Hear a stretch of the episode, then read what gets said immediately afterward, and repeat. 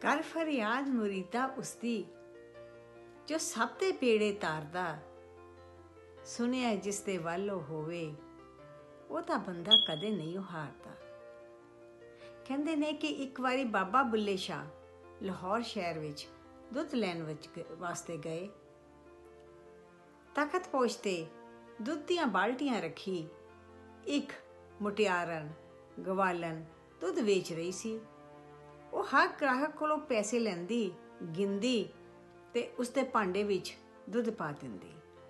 ਅਸੂਲ ਦੀ ਗੱਲ ਸੀ। ਪਰ ਕੁਝ ਦੇਰ ਬਾਅਦ ਕੁਝ ਐਸਾ ਹੋਇਆ ਕਿ ਅਸੂਲ ਦੀ ਉਲੰਘਣਾ ਹੋ ਗਈ। ਇੱਕ ਗੱਭਰੂ ਨੌਜਵਾਨ ਉੱਥੇ ਆਇਆ, ਸੋਨਾ ਸੁਨੱਖਾ। ਉਸ ਨੇ ਉਸ ਮੁਟਿਆਰ ਦੀ ਤਲੀ ਦੇ ਉੱਤੇ ਕੁਝ ਪੈਸੇ ਰੱਖੇ ਤੇ ਮੁਟਿਆਰ ਨੇ ਵੀ ਬਹੁਤ ਮੁਸਕਰਾ ਕੇ ਉਸ ਦੇ ਵੱਲ ਵੇਖਿਆ ਤੇ ਉਸ ਦੇ ਭਾਂਡਾ ਲੈ ਕੇ ਉਹਨੂੰ ਨਕੋ ਨਕ ਭਰ ਦਿੱਤਾ।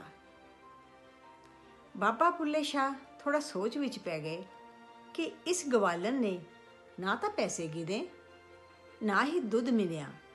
ਕੀ ਰ- ਗੱਲ ਹੋ ਸਕਦੀ ਹੈ? ਕੀ ਕਾਰਨ ਹੋ ਸਕਦਾ ਹੈ?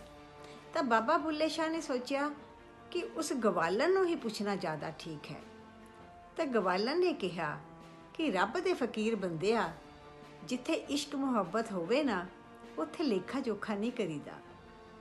ਬਾਬਾ ਬੁੱਲੇ ਸ਼ਾਹ ਦੇ ਉੱਤੇ ਉਸ ਦੀ ਗੱਲ ਦਾ ਬਹੁਤ ਅਸਰ ਪਿਆ। ਉਹ ਸੋਚਣ ਲੱਗਾ, ਇੱਕ ਸਧਾਰਨ ਜੀ ਗਵਾਲਨ ਆਪਣੇ ਸੱਜਣ ਦਾ ਕੋਈ ਲੇਖਾ ਜੋਖਾ ਨਹੀਂ ਰੱਖਦੀ।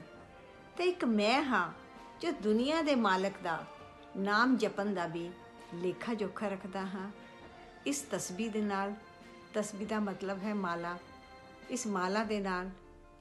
ਤਾਂ ਇਹ ਸੋਚ ਕੇ ਬਾਬਾ ਬੁੱਲੇ ਸ਼ਾਹ ਨੇ ਫਿਰ ਉਹ ਤਸਬੀਹ ਬਗਾ ਕੇ ਮਾਰੀ। ਤਾਂ ਉਸ ਤੋਂ ਬਾਅਦ ਕਦੀ ਵੀ ਤਸਬੀਹ ਨੂੰ ਹੱਥ ਨਹੀਂ ਲਾਇਆ ਤੇ ਰੱਬ ਦੇ ਨਾਂ ਦਾ ਕੋਈ ਵੀ ਲੇਖਾ ਜੋਖਾ ਨਾ ਰੱਖਿਆ। ਬਾਬਾ ਬੁੱਲੇ ਸ਼ਾਹ ਨੇ ਤਾਂ ਆਪਣੀ ਤਸਬੀਹ ਸੁੱਟਤੀ, ਪਰ ਅਸੀਂ ਤਾਂ ਆਪਣੀ ਤਸਬੀਹ ਅਜੇ ਵੀ ਆਪਣੇ ਨਾਲ ਲੈ ਕੇ ਫਿਰਦੇ ਹਾਂ। ਕੋਈ ਗਿਣ ਗਿਣ ਕੇ ਜਾਪ ਕਰ ਰਿਹਾ ਹੈ, ਕੋਈ ਗਿਣ ਗਿਣ ਕੇ ਮੰਤਰ ਕਰ ਰਿਹਾ ਹੈ ਤੇ ਕੋਈ ਗਿਣ ਗਿਣ ਕੇ ਪਾਠ ਕਰ ਰਿਹਾ ਹੈ। ਬਾਬੇ ਬੁੱਲੇ ਸ਼ਾਹ ਨੇ ਕਿਹਾ ਕਿ ਜਾਗ ਬਿਨਾ ਦੁੱਧ ਨਹੀਂ ਜੰਮਦਾ, ਭਾਵੇਂ ਲਾਲ ਹੋਵੇ, ਦੁੱਧ ਕੜ ਕੜ ਕੇ।